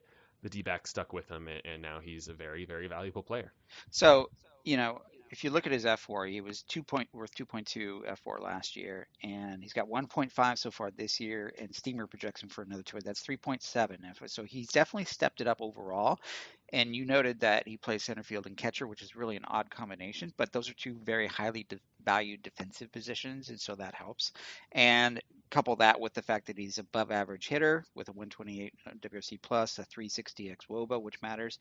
Um, you know, there's there's just you know he's just, he's above average in in many different ways, and then the fact that he's still in the sweet spot from his model, from his uh, salary point of view. He hasn't hit ARB yet, so like he's cheap in salary terms, which gives him a lot of surplus. So it's like everything positive is going on in a circle here. Absolutely, yeah. Another guy that everything is going well for is Eric Hosmer. So he's uh, we talked about him last episode, I believe. He's up to he's up to negative thirty five point one, which is significant. He was at negative fifty point seven before, so mm-hmm. he's not quite as underwater as he used to be. And mm-hmm. if he keeps this up, that'll continue in that direction. I don't know if anybody expects him to keep this up. Uh, right now, he has a 173 WRC plus. He's already up to 1.5 fWAR. Um, this is a case where Steamer doesn't quite believe it, and all, the projection systems, I should say, that, that are listed here on Fangraphs, they don't quite believe it as much as they do for a guy like Varsho, and for good reason. Hosmer has a track record of mediocrity the last few years. I don't, I don't blame them. Uh, but they project a Steamer specifically projects a 106 WRC plus and 0.8 fWAR the rest of the way, which would still be, all things considered, a, a massive win to get you know two and a half wins or so out of Hosmer at, at this point in his career. So that would still be a big win for the Padres, but you know, if he somehow does keep this up, then that both of those numbers will continue to tick up, and, and so will his trade value. Right now, he's looking a lot more tradable, but it's a bit of a it's a bit of a catch twenty two, a double edged sword, whatever metaphor you want to use, where the better he looks, the less they'll want to trade him. So even if they maybe right. can get out from that contract a little easier right now, he's supporting their offense. He's he's the big left-handed bat they've needed. He's like I said, 173 WRC plus, just insane. Yeah, I, I maybe it's Bob Melvin. I don't know because Bob Melvin apparently talked to him and gave him some confidence and patted him on the back. Said, "Okay, you're my guy," and he said, "Okay, all right." And maybe that change mattered. Um, it's I don't know. Um, you know, he has been kind of up and down in his career, so the you would think that there would be a regression to his mean here because he is an older guy. He's got a track record of sort of you know, sliding back down into his trend line. So, you know, like you said, all the projection system would would would and reasonable people would think so as well. But he's just out of his mind right now. Um, so uh, it puts him in an odd position. Okay, we'll keep him and we'll eat the money, which is why they're trying to get rid of uh, Dinelson Lamet, who's making four million. So like, uh, who else can we get rid of to save some money? Maybe we shouldn't get rid of Hosmer. Let's get rid of that guy instead. So um, they're they're fooling around with that stuff. Yeah, yeah, it's it's created an interesting situation. I don't think anybody saw this one coming. Yeah. All right, next we're going to stay in San Diego with Ha-Seong Kim. He's up to negative 3.9, which doesn't sound too impressive, but previously he was at negative 16.1. That's a pretty big jump. He was pretty far underwater. He's owed another $28 million on his contract, and it was looking almost entirely underwater for a bit there. But after a really rough rookie season last year, he's looks like he's starting to put it together. He's you know, he's only hitting 213, 327, 416, but given the offensive environment, that's a 118 WRC plus. And he's up to 0.9 fWAR, and Steamer projects him for another 1.2. Uh, his X Woba is even better than his Woba by a good margin. He's only got a 231 BABIP. So th- there's a lot to like here. He's only 26. He's a versatile player. He's a good defender, and he has the pedigree. He was a very good hitter in in Korea, and he still hasn't quite tapped into all that power here. And if he does, that could be kind of scary. Maybe but, yeah. But he's been, yeah, yeah, he's been very good. Uh, I, I, don't want to say very good. He's been playing much more in line with the contract this year. Uh, maybe outperforming it just a little bit, and if he keeps this up, he will continue and, and get into the positive territory. And you know, it seems like there's a, there was a um, kind of a blessing in disguise with Tatis being out, gave him the opportunity to kind of settle in because he wasn't really he didn't have a role before. You know, he was like, oh, we'll throw you at second base in late innings. Oh, you know, or like really, you know, he was just bouncing all over the place as a utility guy before, and he never really got into a groove. And maybe now that he's had a season under his belt and he's got regular playing time, he's the guy, and he's stepping up because they need him to because Tatis is out. So good for him. He's he's he's they they rang they rang him up and he's doing it. So great. Yeah, definitely. All right, another guy that another younger guy who's who's really seeing a boost is Ryan Jeffers, catcher with the Twins. He's up to 28.4 from 19.2 before. Uh, he's just he's a good defender. He's hitting. Uh, right now he's hitting about league average 103 WRC plus, but a good defender. And it really just goes to show why the Twins were comfortable trading Mitch Garver and Ben Rortvedt this offseason.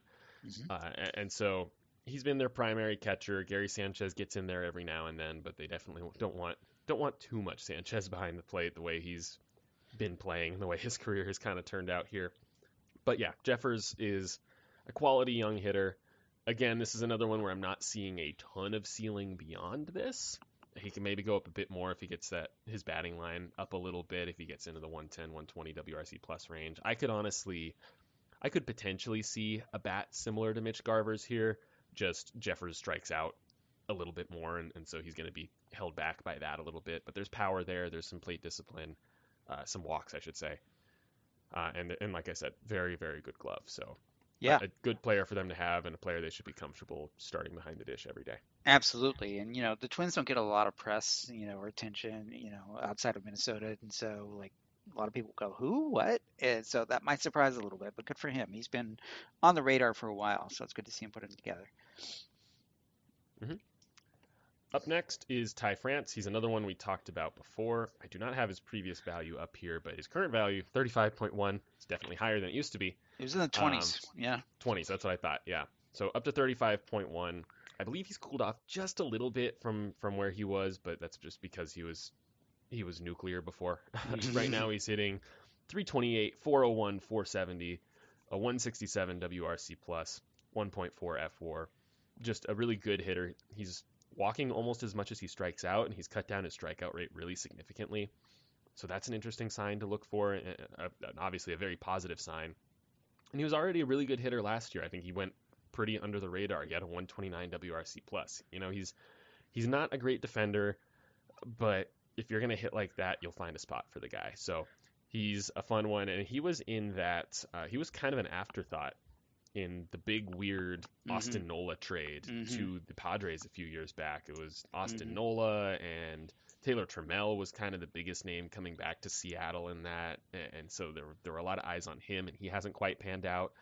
But France very quietly just looks like a pure hitter, like a really good pure hitter, and, and it's fun to watch. Yeah, he. I I can't figure out why he doesn't get a lot of love. He's starting to now. People are noticing now. But yeah, you like how in the world did you know they get him for Austin who's really like you know, he was a journeyman, then he had a hot streak, then they gave up way too much to get him, thinking he was going to continue the hot streak, but he cooled off, got injured, he cooled off. So like there's not much you know, it doesn't have a whole lot of value now. And the guys they traded for, you forgot Andres Munoz, who was injured at the time. He's, he's all talking about him in the relievers, but man, that's a guy with a 100 mile fastball and control, and he's looking dominant. So, like, Seattle got a haul for a journeyman 30 year old catcher, you know, and that, that's an amazing deal for uh, for Jerry Dipoto. Yes, definitely. I, I can't believe I forgot Munoz. Mm-hmm. all right, I have two more here. First, Aaron Judge. This one's not going to look too significant. It's a bump from 35.4 to 38.9, but that's more substantial than it looks like because he is on the last year of his deal here. Mm-hmm. And so theoretically, that value, that 35.4, should have decreased by one sixth because we're one sixth of the way through the season. So mm-hmm. that should have gone down to, you know, just eyeballing it somewhere in the 28, 29, 30 range. But instead, it went up.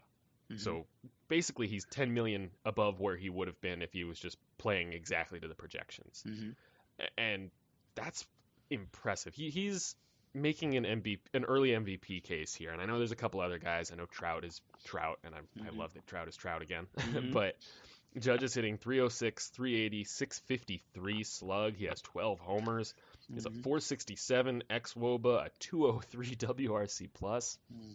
And weirdly, his defense hasn't graded out quite as well as it usually does. So if and it's obviously very early early season defensive metrics are notoriously wonky, high variance. Mm-hmm. Um, if that kind of comes back together too, it's it's just gonna it's just gonna keep looking good for him. And I this is about the best case scenario for Judge right now to have turned down that extension that that we kind of thought was in line. like it, well, it there it, it, after after this year it was in line, but this year there was yeah, too yeah, much yeah. surplus, which was what. So and now he's making the case that hey, you should be you should have paid me more. You should have covered the mm-hmm. surplus for this year, then I would have taken the deal. So exactly. Yeah. But yeah, it's looking good for him. Looking rough for the Yankees. They might just have to back up the Yeah, the the Brinks truck and, and pay the guy after the year because that's right. you do not want to lose a hitter like this. hmm Last one I have is another star player who's really just playing out of his mind right now, and that's Manny Machado. I guess we're going back to San Diego here. Mhm. Uh, he's at 50.5, and previously, is this? I'm, oh, we don't we don't have any recent trades with him on record because we had um, we had him. Uh, we still have his availability is none. Yeah. he has a no trade clause. He's on a big contract, whatever. Yeah, yeah. But he was underwater before, I do believe. He was uh, And- close to fair for a while. He was underwater in a previous year, and then he was pretty close to fair because he had a pretty decent year last year. Mhm. And but but yeah, because of the compounding effect of the big contract. Oh, Yeah. I, I'm jumping ahead, but go ahead. Yeah, you, no, you're good. Uh, now he's up to 50.5. So Mhm. huge jump. Slash line is 359, 439, 586, 190 WRC plus with really good defense at third base. That'll that'll play. I mean, he's, Mhm. he's he's playing above his 30 million dollar AAV, which is hard to do and not sustainable for the entirety of a contract, but right now he's he's making his money's worth. He's he's, he's And then some. Yeah. yeah, exactly. Yeah. I mean, So, So when you're on a fixed contract and performance jumps, uh, you know that's going to have a compounding effect over time because the models are going to say, "Oh wow, he's kind of his trend line has jumped up." You know, even though it's a small sample size, but compi- like I said, you know, combined with a previous good year, you know that's going to mean that his projections are going to go higher, which means he's going to be above his line, which means he's compounded over the years left in the deal. He's going to have some surplus. The opposite is true as well. If you're if you're having a bad year on top of a bad first month on top of a maybe a disappointing last year, things are going to go down. And because that fixed line doesn't move as much and the performance does, you're going to see the compounding effect go south. So it can vary quite a bit with these guys on big contracts, but right now it's up for him. yeah, absolutely.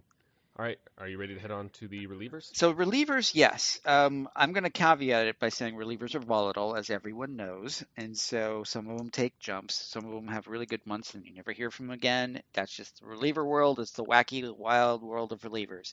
Uh, having said that, I'm going to start with a guy who's been very consistent. That's David Bednar of the Pirates. He went from I think 22 to 28.1, and that seems high for reliever, but he has been dominant. You know, uh, teams looking for a closer will be calling Pittsburgh uh, because he looks great. Um, really hasn't had any bad outings, and he's been doing it for a while now. And he's still young, and he has the he's just got the world ahead of him. And but the Pirates control him through 2026, so there's no reason for them to trade him, which is another reason why his value is high.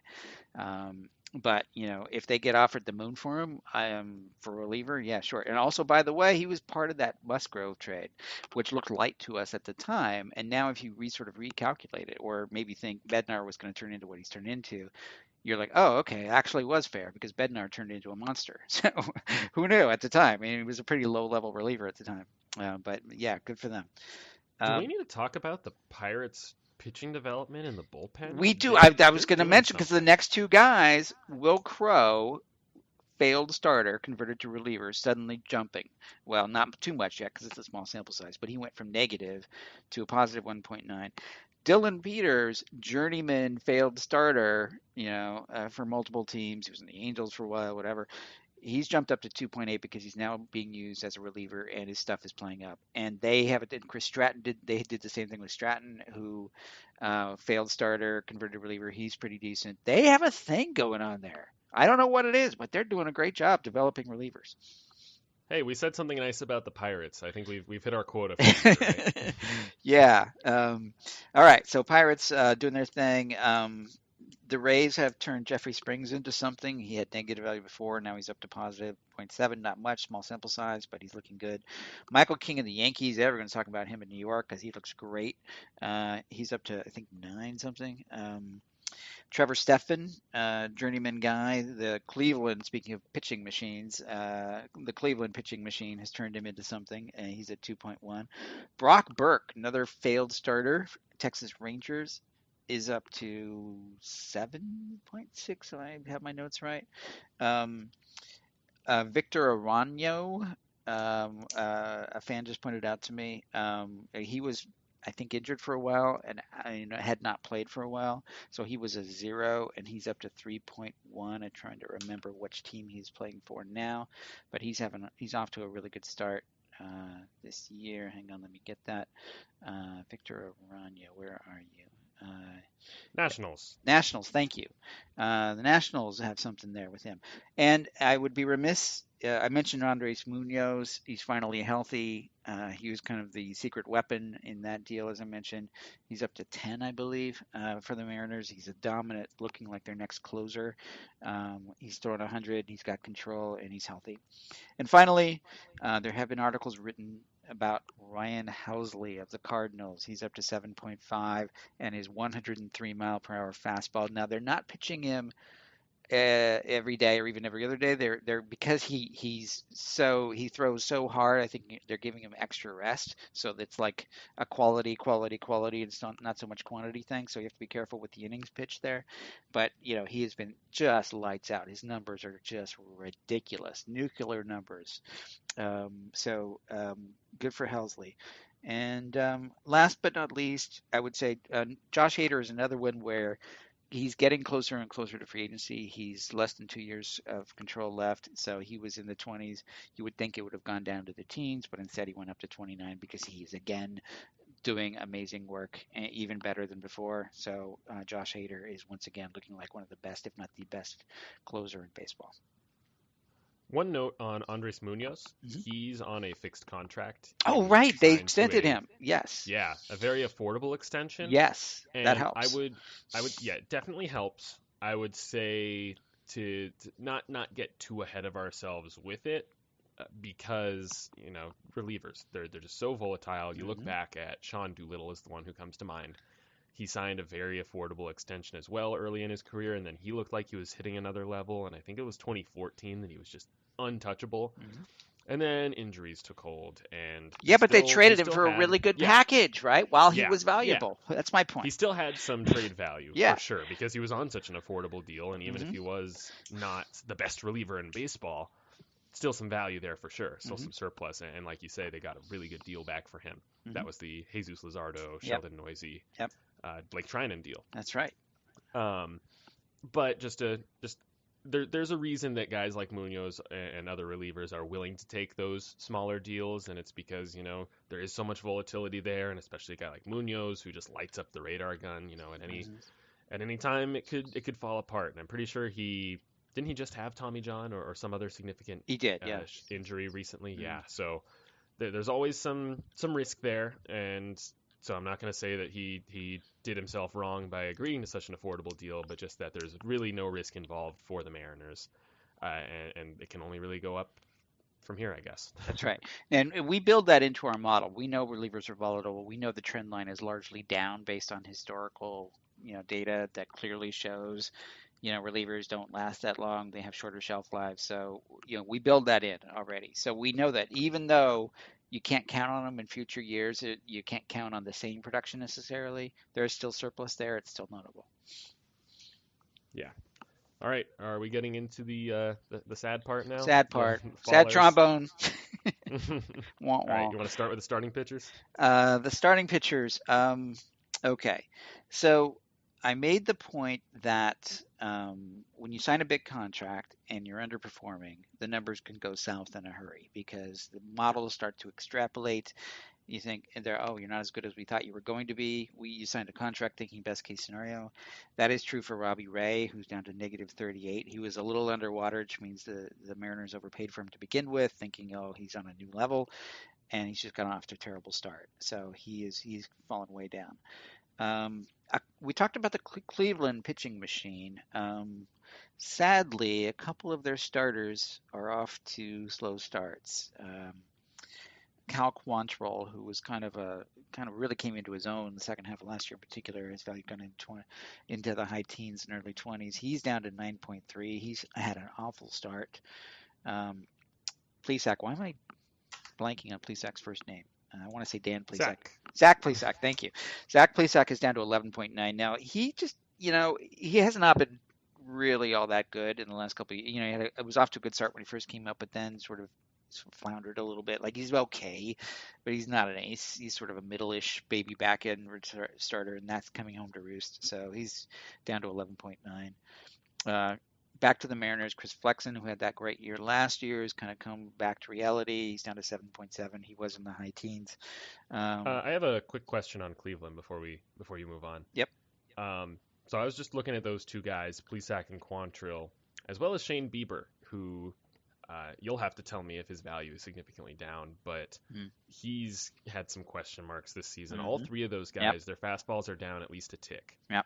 Um, I don't know. I mean, it, could be a coincidence. It could be that one or two of them are hurt and the other one's just not clicking right now. It could be a philosophical thing within the organization. It could be they lost the pitching coach to San Diego. Hello. Yeah, but but it's it's curious that the Cleveland pitching machine that always uh-huh. seemed to get the most out of their guys, and now three of their most important guys, one of them who used to just be an ace among aces in Bieber, mm-hmm. uh, they're all down a tick, a tick and a half, and, yep. and their performance is suffering because of it. And Bieber's value has gone down a bit. He was in the hundreds, and now he's in the I'll have to check, but yeah, it's it's still he's still very valuable, but yeah, he's coming back down to reality a bit. Um, yeah, Bieber, Bieber's at seventy nine point seventy nine point two. He was well into the hundreds, and now he's down to seventy nine. Yeah, so um, okay.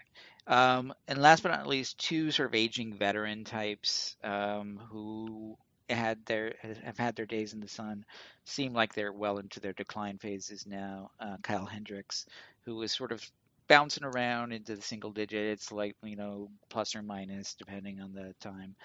Uh, clearly, he he had one good start, but otherwise he's been kind of rough. Um, down to negative point se- negative seven. He's still on a fixed contract, so you're seeing the effect of that. And Charlie Morton is on a one-year deal, but he's had a rough year. He's he's down uh, into negative value as well, minus three point. Uh, I'm sorry, minus seven point. If my notes are correct. So in other words, he's not doing well, and they're paying him a lot of money. So that's not good.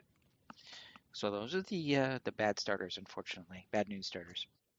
Yeah, uh, time for bad news hitters. It's not too much more exciting. Um, very briefly, mentioned Bryan Reynolds earlier. He's just having a rough start to the year. His mm-hmm. value hasn't tanked or anything, just down a little bit, and he's one of these guys that I'm the least worried about on this list. I just wanted to mention him again. Uh, the first big one, and this is a big one, is Dylan Carlson. Mm. We had him at 90.2, and now he's down to 51.9. Mm. So still a lot of value there. And the original reasoning for the value was that he's really young. So last year was his age 22 season, mm-hmm. and he put up 2.6 fWAR, and it looked like you know he was kind of just a solid contributor across the board. He had some room to grow. Uh, to, to, for his walk and strikeout rates to kind of catch up to his minor league numbers. There's some speed that he didn't quite show yet. There's some offense in the tank still, some room to grow defensively. It seemed like everything was looking up for him. And it's just been a really rough sophomore season so far for him. He's hitting 212, 264, 339. That's a 76 WRC plus. Negative 0.1 fWAR, and, and the projections have taken a hit as well. They kind of see him as a league average ish bat going forward. Mm-hmm. he's still only 23. That's why he retained so much value. He still was a, a good prospect. He's still kind of riding some of that prospect value. Mm-hmm. Uh, but he's just not, he's looking more like an okay player than mm-hmm. a star, mm-hmm. than, than a four or five war guy mm-hmm. uh, long term. So definitely a pretty big hit there. Um, Carlos Correa, not a huge hit here. I just wanted to mention him though because he has had a slow start to the year, and he has historically had slow starts uh, to his season, so I wouldn't be super concerned or anything. He's obviously on that weird uh, that three-year deal with opt-outs after each one, and so that consideration could come if, if this slow start continues too far. Um, but as of now, he's excuse me. As of now, he's down to nine million uh, from 15.2 before. Mm-hmm. I'm not worried here. I, I think it, it, everything's fine, and yeah. uh, everything will be okay there. He, I mean, he's still an above average hitter, 109 WRC plus. It's just not quite up to his usual standards. All right, next up is Bobby Dalbec. I do not have his uh, previous value available to me here either, but I believe it was somewhere in the like 15 to 19 range. Yeah, if I'm, if I'm remembering correctly. Right, it, which had slipped the from his previous. He'd been go trending down for a while.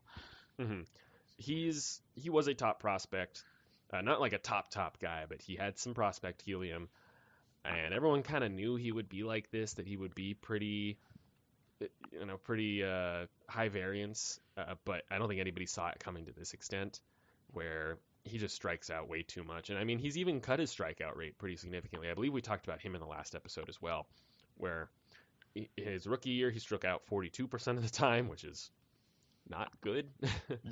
And then last year he struck out 34.4% of the time. This year 30.9. So he's cut that down a little bit, but the power has just gone. And so you wonder if this is the type of player that just can't survive in the current offensive environment because before he could get past the the high strikeout rates by just hitting the crap out of the ball. You know, just hit it hard enough that it goes over the fence and so every time you do hit it, it's it's worth a lot more and, and so you can be a productive hitter still.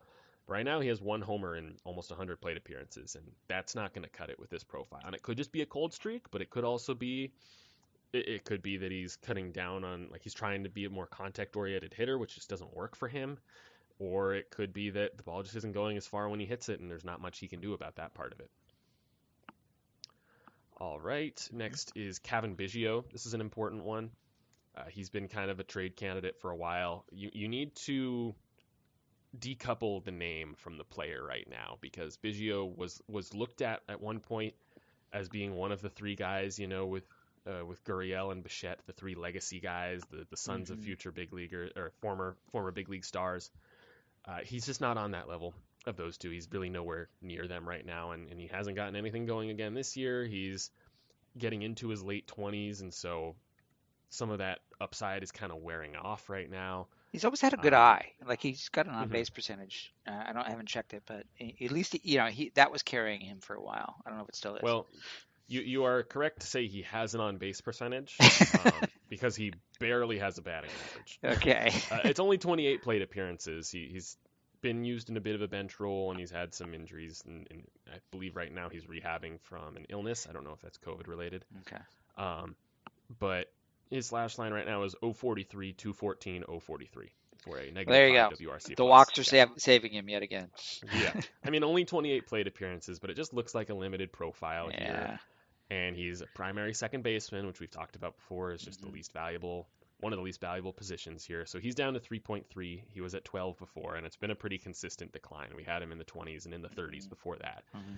and so it's just not looking too good for him. And so when you're considering, you know, the, the trades that the Blue Jays might have to make going forward, don't consider Cavan Biggio a centerpiece of anything too significant. Yeah. I mean, I mean, maybe you see some appeal if you're the Nationals. You know, going back to that the Jim Bo- Jim Bowden Josh Bell trade idea, mm-hmm. you can maybe make something work there if the Nationals really want to buy low on a guy and prioritize MLB talent over over prospects.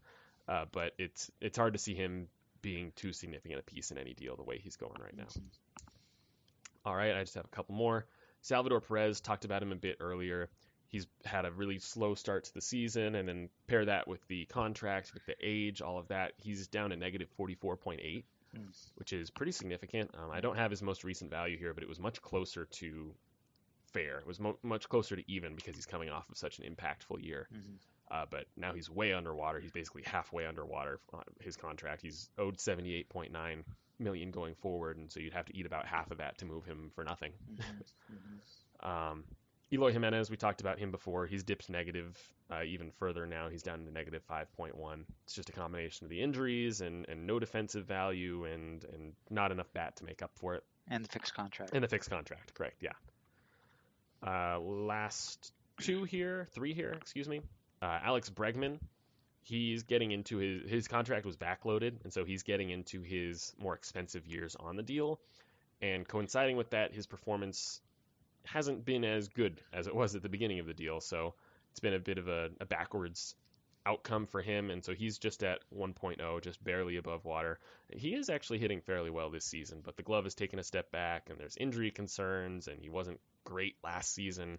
So there's a lot of questions there in general, and, like I said, he's getting more expensive now. So yeah, so all the surplus value when he was younger and cheaper mm-hmm. has, has been eroded, and now we're looking at the older, more expensive version of Bregman. Not to say he's a bad player, he's just getting yeah. more like fair value. Yeah, and not like he's a guy that the Astros are champing at the bit to trade or anything yeah. like that. Yeah. But... All right, Ketel Marte, he's just a he took a little bit of a dip here. Um, he signed the big extension. Uh, it looks like he went down from 27 to negative 14.3, which is pretty notable. Mm-hmm. Um, again, I think this is more of a, a slow start to the season, but it just kind of goes to show why he didn't get huge money. You know, he's he he's prone to stuff like this. He's not a I don't I don't want to overspeak here on based on you know a, a 33 game sample here, but he's he's not he's not a massively impact player. I don't know if that's that's fair to say at Mm. all. Um, no, I I think don't it is at this point. He's second base only. yeah. He's often Yeah, injured, and you know he's streaky. hmm And his second base defense this year has been kind of rough, and his walk and strikeout rates aren't what they usually are. At least his strikeout rate is, is a little higher than usual. So Yeah. probably just an early season cold streak. But yeah, there's there's a reason this guy didn't get quite the contract people wanted, and the reason that the D-backs didn't trade him for quite the haul that some people expected. Mhm. And then last one is Paul DeJong. As I mentioned, he was optioned to AAA. He's at negative 0.7 million because again he's on a fixed contract. Um, and previously he was at 4.5. So again, it's just one of those where it's a continued decline Yeah. over the last couple years, where his his performance just has been dipping and dipping, and there's only so much the glove can do for him. And there was a really good article in Fangraphs. Uh, I can't remember who wrote it, but uh, I encourage everyone to look at it if you're interested. Uh, but it basically just can't hit the off speed. You know, he used he he, he, was getting by earlier and and it would just by hitting it enough, but he was a fastball hitter. And then when pitchers realized, oh, I can just throw him off speed, the more they did that, the more he struck out and or hit pop ups or whatever. And so it's just been a steadily decline of I can't hit the I can't hit the off speed. I can't hit the off speed. And so they've they've you know major league pitchers take advantage of that. All right, John, tell me about bad relievers. Oh my God! So it's a sad story. Um, the saddest one of all is Paul Fry, who I was a big fan of. I had him on my fantasy team, and he had like mid middle of last year a lot of in, interest from from buyers at the deadline, and he was in uh, I think at 15, and then he just lost it. Second half of the year, he was terrible. I don't know what happened. I should look into it more. He lost it to the point where they optioned him down after the deadline, and then he still doesn't have it this year to the point where they just DFA'd him. His went, value went all the way down. The Relievers are vulnerable. His his value is down to 1.6. I'm sure somebody's going to either claim him or give a little something in trade for him because he used to be really good, left-handed reliever. Um, you know, still had some interesting sort of um, peripherals, but man, has he fallen down. Um, so that's a sad story. Um, Anthony Bender of the Marlins was a really big breakout story last year to the point where his value had been up to 18. He's off to a terrible start, so it's gone down to 12.6. Um, Phil Maton uh, of the Astros, he was in that trade at the deadline last year um, where Cleveland traded him for Myles Straw. Myles Straw has done pretty well. Phil Maton was really reliable for the Astros down the stretch in the playoffs, and, and I, I don't know, want to say they overused him, but he's really off to a terrible start to the point where he his value has gone negative down to minus 0.5 and a couple of veterans who are just not performing. Jake Diekman um, has a has a contract with the Red Sox. He's not been great. He's down to minus 1.9. And Bryan Shaw, who has been uh, terrible for a while. I don't know why Cleveland re-signed him, but he's at min- minus 3.5. So those guys are looking kind of done. Gotcha.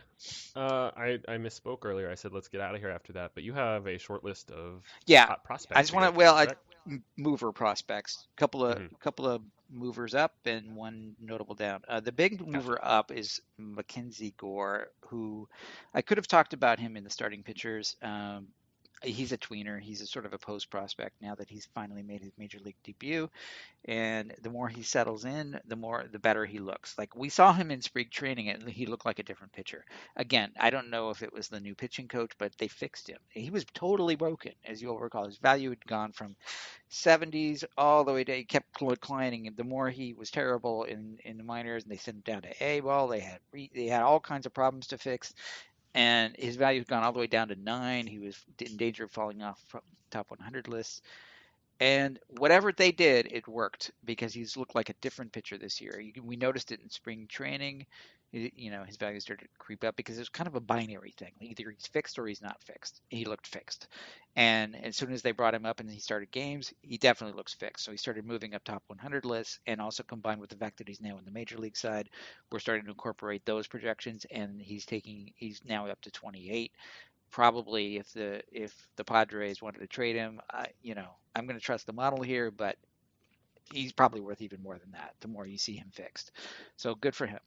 Um, another big riser on the pitching side is Daniel Espino of the Cleveland Guardians, who we've had some Cleveland fans on our site say, "Hey, he should be worth a lot more." Well, well, yes, he, he you know the prospect evaluators that we we trust did notice that. Long and Longenhagen had a huge piece on him, and then Baseball America really bumped him up significantly in their top 100.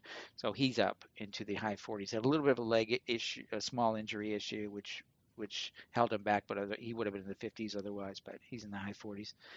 Uh, Coby Mayo of the Orioles, a lot of people were fans of his. He had some helium. He, you know, a lot of people thought he should be in top 100 lists, and he's off to a good start again this year. So he's probably going to be creeping into some lists. So he's up to I think 19, 17 or 19, somewhere in the high teens. Um, so that's the good news. The bad news is Drew Waters, who used to be in the 40s, is down to 10. Uh, he's just not hitting. The more he's sort of seen better pitching at the higher levels, the worse he's looked. He's also had some injury issues, and so he's not the type of prospect that Braves would use in a in a big package if they needed to. Somebody might take a shot at him, but he's not. He's, he's lost a lot of value, so his stock has dropped. So those four are the big movers. Gotcha. Nothing from me on that. Okay. All right. Anything else you want to hit in this episode? Um, no, I think we're good. I think just looking ahead, um, we're going to be doing updates um, on a monthly basis. So the next big one will be early June. So we did kind of the one sixth of the season, basically one month into the season. So the next one will be one third, so two months into the six month season. Uh, and again in early July, and then I think we should we'll do one in between or as close as we can to the deadline, right around the third week of July as we get closer and closer. You know, we'll sort of, instead of doing it, you know, because if we did it at a month, it would be too late. So we'll do like an express version of one in like the third week of July to get as close as possible to the deadline before the action really kicks in. So look for those updates uh, as we go. Yep, sounds good. All right, that'll do it for this week. Thank you all so much for listening. If you have any comments or questions, feel free to shoot us an email at baseballtradevalues at gmail.com or find us on Twitter at baseballvalues. Also, be sure to subscribe to the podcast so you don't miss an episode. We'll be back in a couple weeks to break down more news and updates. So until then, stay safe and enjoy the season. Thanks, John. Thanks, Josh.